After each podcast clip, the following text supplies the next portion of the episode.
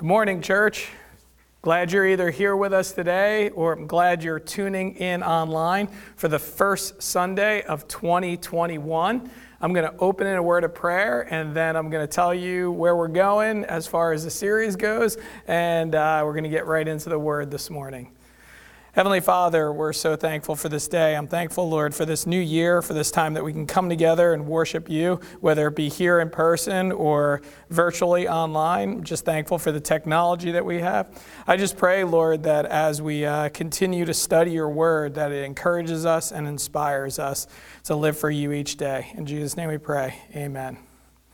Okay, so this morning we're starting a new series, and for the next eight weeks, we're going to study eight of the Psalms, and I'm calling this series Psalms of Encouragement. These are Psalms that remind us of the fact that God is good and He takes care of His people. Now, I know this to be true. After all of the unknowns in this past year, the pandemic, political unrest, just in general, the sense of the world being in chaos, I know that we all need a healthy dose of encouragement to start our year off right. So I believe that these eight Psalms for the next eight weeks are going to give us a little bit of help with that. So today we're going to start off with Psalm 10, and we're going to study through the whole psalm. And although we're not 100% sure of the author of this psalm, most would attribute it to David, and most likely it was written under King Saul, who gave David a lot of trouble to say the least. The reason most believe this is because at the end of the psalm, you'll see in verse 16, it says, The Lord is the king forever and ever, which is a constant reminder and a comfort for someone that's living under a bad king. So, although this psalm does not seem like a psalm of encouragement for the first 11 verses, the last seven are going to bring us encouragement and hope. So the psalmist actually starts off with a question. And the question is, Why, O Lord, do you stand far away? Why do you hide yourself in times of trouble? You know what? Sometimes when things get so insanely bad, even very godly people wonder or ask this What in the world's going on, God? Where are you? How can you stand by and allow this to happen? Or are you even seeing this mess? Now, some of you have, may have felt this way over this past year with the global pandemic, financial ruin of many small businesses, political unrest, mistrust of authorities, riots, protesting, looting, false media. It's caused everyone at some point to say, What in the world is going on? Now, the sad part is sometimes we fall into the trap of blaming this on God or blame it on his seemingly absence from the situation. The psalmist is at this point and he falls into this trap because he's, he is seeing the sin of pride running rampant and God is not stopping it. Okay, he's seeing sin, the sin of pride running rampant and God is not stopping it. So he goes on to point out the injustice and the wrong that he is seeing, and that's happening at the hands of prideful people. So, what's going to happen in verses 2 through 11? They're going to teach us seven things about pride and the results that it brings.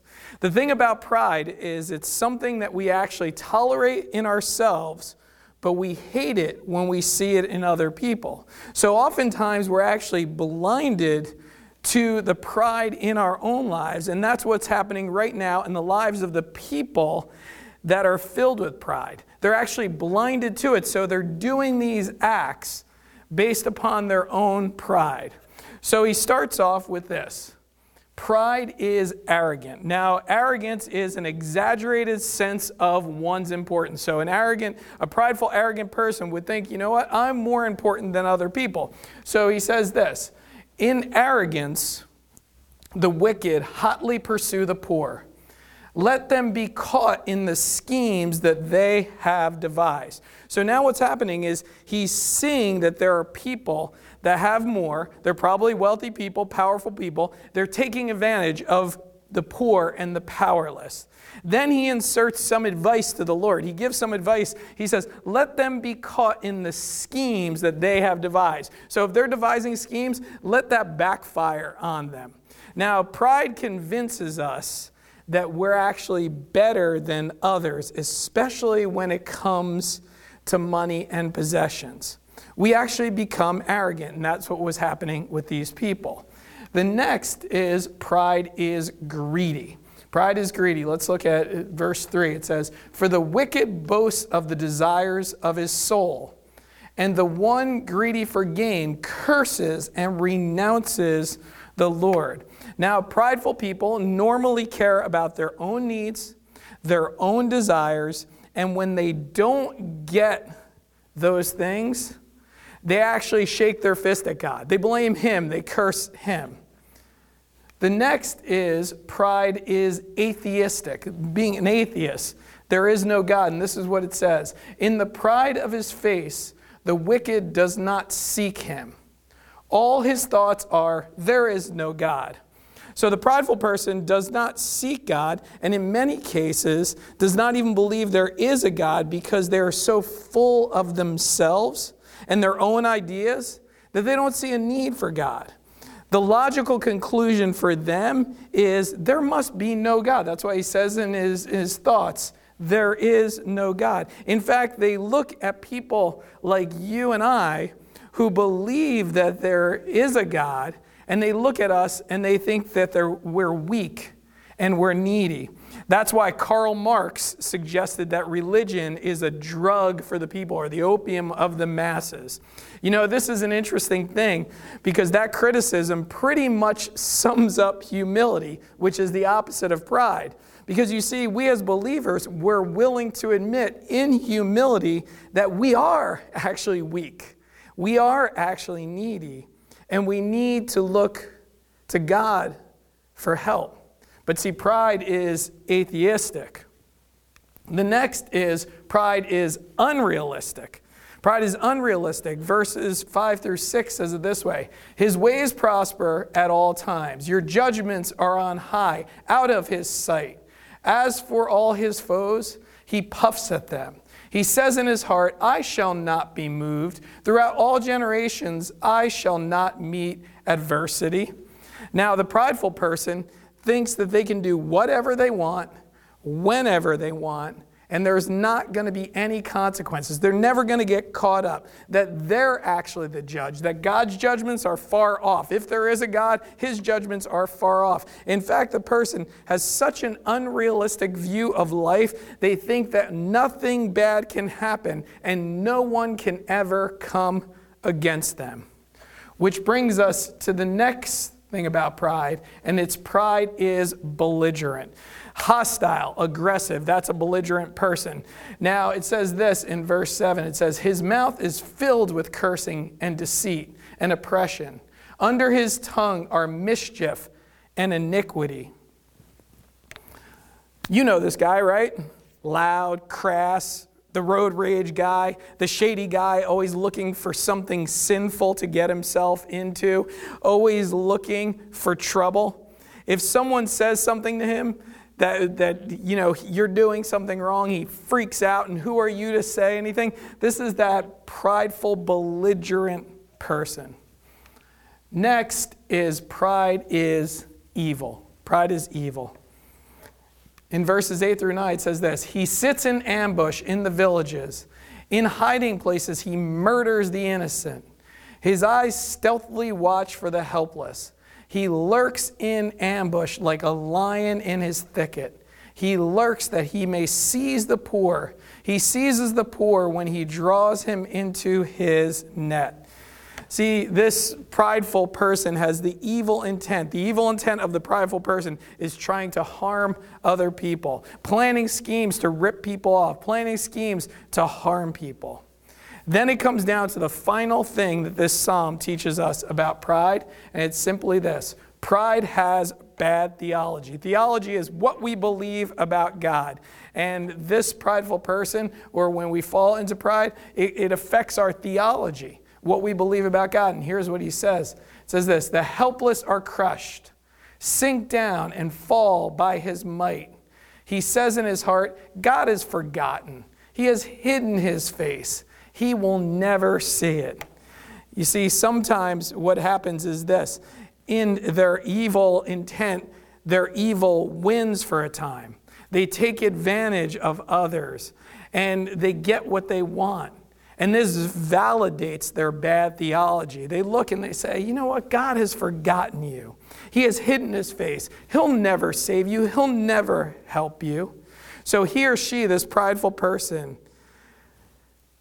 sees, sees a God that doesn't care, a God that's turning a blind eye toward the issues that you're dealing with. In fact, he sees a God or she sees a God that seems like that God doesn't even know what's going on. So if this psalm stopped right here, we would have no hope. We would have a prideful person with bad theology, bad thoughts about who God is and what God has done.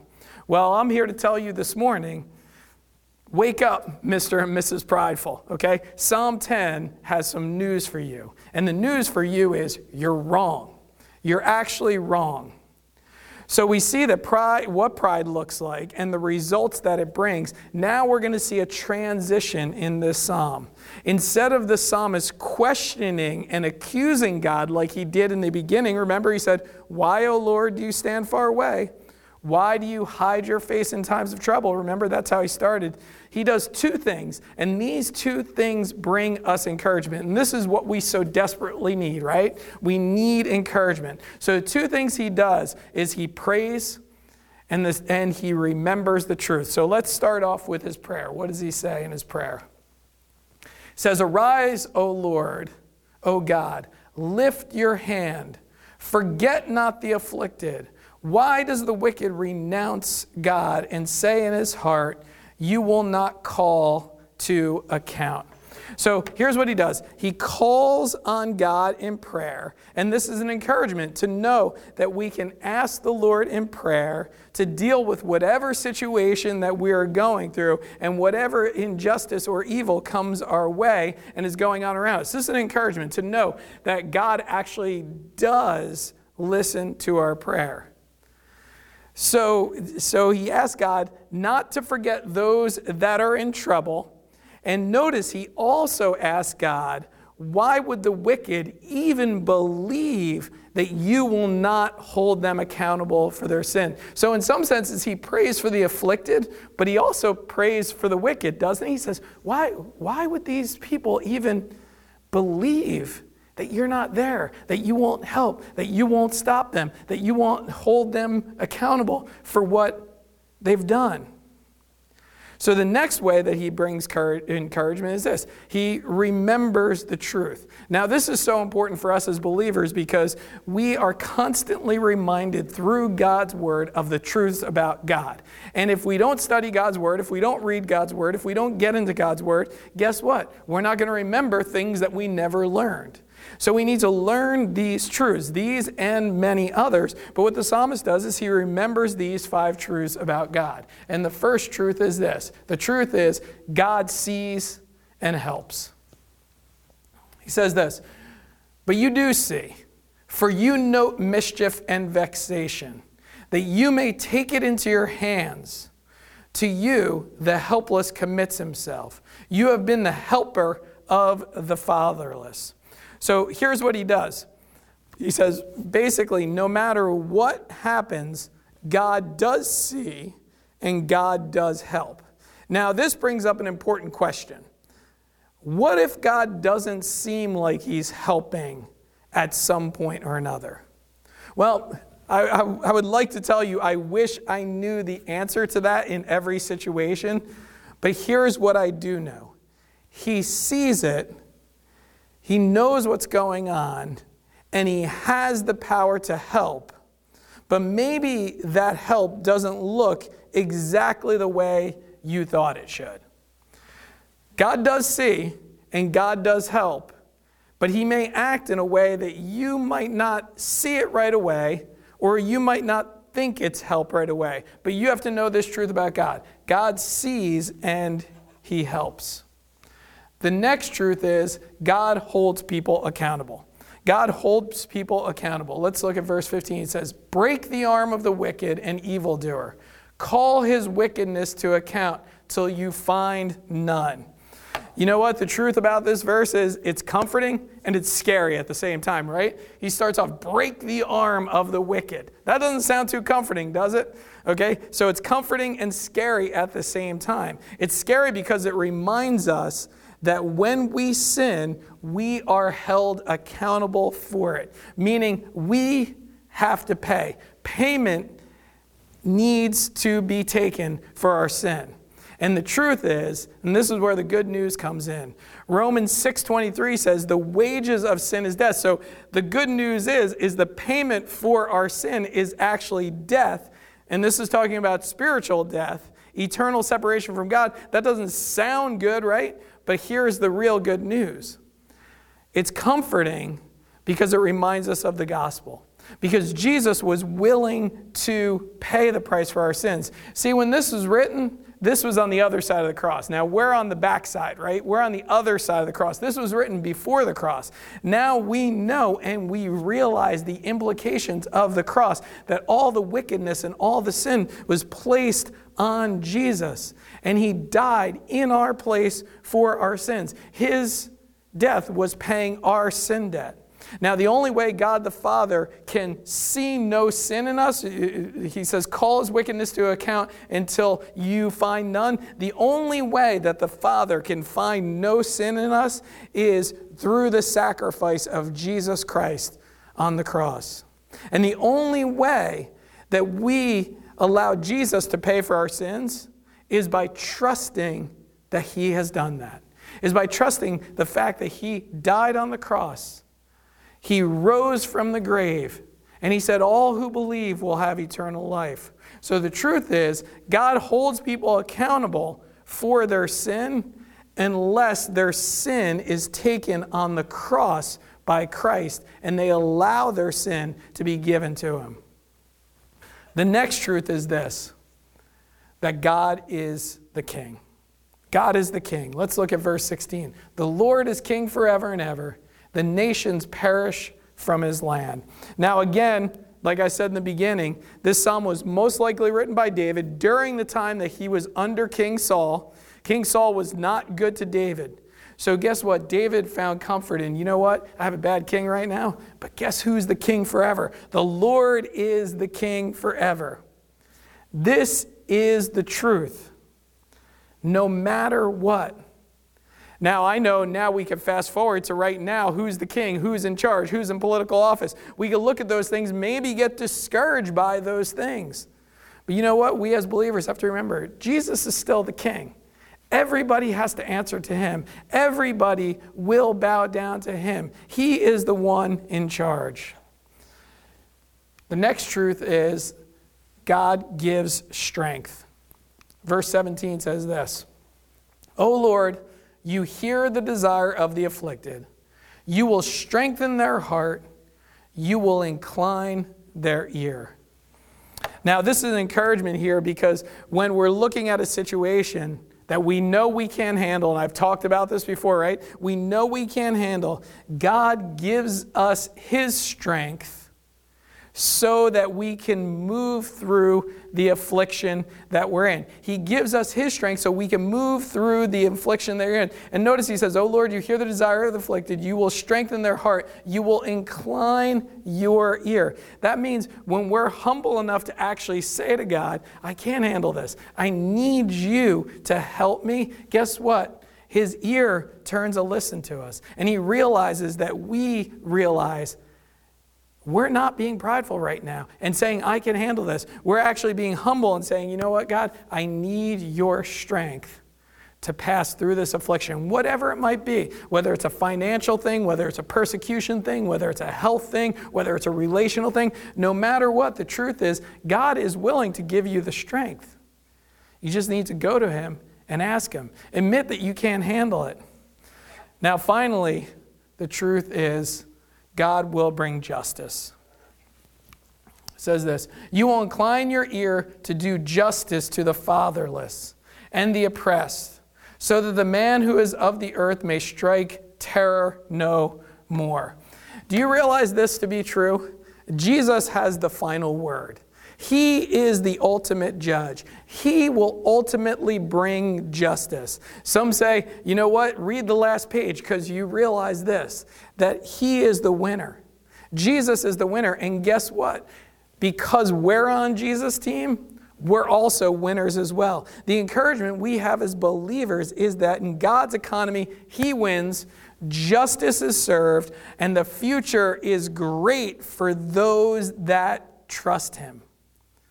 Because our future home is with Him. And when I say future, I mean future, future, not here and now on this earth future. Our future home is with Him. We are on His team, and He will bring about ultimate justice for eternity. Now, this morning, it's the first Sunday of the month, and we're going to observe communion. And uh, communion is actually a great time to remember that win. Because the first win was when Christ died on the cross for us. When his body was broken, and his blood was shed for us. It was actually winning us, okay? It was winning us because guess what? We were dead in our trespasses and sins, the scriptures say. But Christ died to pay the price for our sins. So when we come together as believers, we're actually consistently remembering that win, that Jesus laid down his life for us. But the second thing that we do is we're actually taking the sins that we're struggling with and we lay them at the foot of the cross. Telling Jesus, you know what, I can't do this on my own, like we talked about. I can't do this on my own. I don't have the strength for this. I can't do this without you. I need victory in this area. I need you to help me in this area. So, no matter what you're struggling with, maybe it is something like we talked about this morning. Maybe you look and see the prideful and see things going wrong and you're starting to doubt God. What's going on? Is He even there? Well, that's a sin. It's a sin to doubt that He's even there because He truly is. Maybe it's that. Maybe it's something else you're struggling with. Maybe it's an addiction. Maybe it's um, some, of, some of the things that you're saying. Maybe it's a relational sin. Whatever that sin is, here's what Jesus wants you to do give it to Him. Let Him take it. Let Him nail it to the cross. Let Him forgive you. Don't wallow in guilt and shame. One of Satan's biggest tools in your life is to make you feel like you're worthless. And that's not true. You're worth so much that the God of this universe was willing to lay his life down for you. So, now this morning, what I want to do is I'm just going to give you a few moments of silence that you can spend just, you know, you and God, and then we're going to partake together. So, I'll give you a few moments of silence.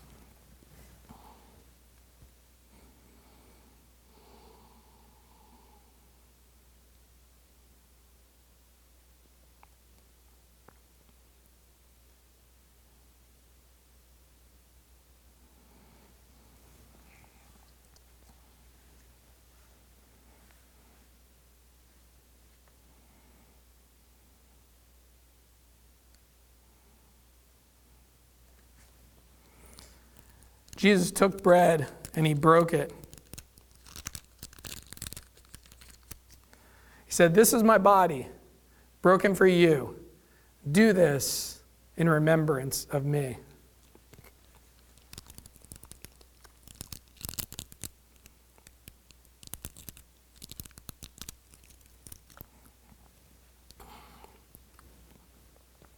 After supper, Jesus took the cup. He says, This is the cup of my blood that was shed for you for the forgiveness of sins. Do this in remembrance of me.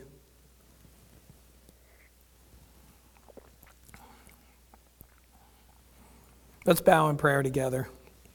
Heavenly Father, we're thankful for the encouragement from your word. We know, Lord, that when we read through Psalms like this and we see things going on that we don't like, that we don't agree with, that are just pure evil that stem from pride. Sometimes it can be very discouraging. But like the psalmist did, he turned to you and he prayed. And then he remembered all the things that are true about who you are and what you've done. And the fact that you, in the end, win. that you will institute justice. And that, Lord, we're so thankful that you are willing to save us from our own sin and from our own selves.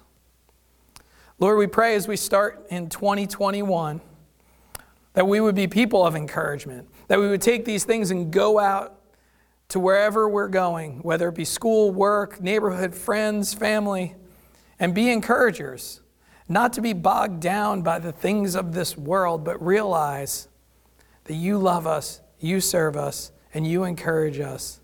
And for us as believers, the future is looking bright. So we want to spread that message to each person that we're around. In Jesus' name we pray. Amen.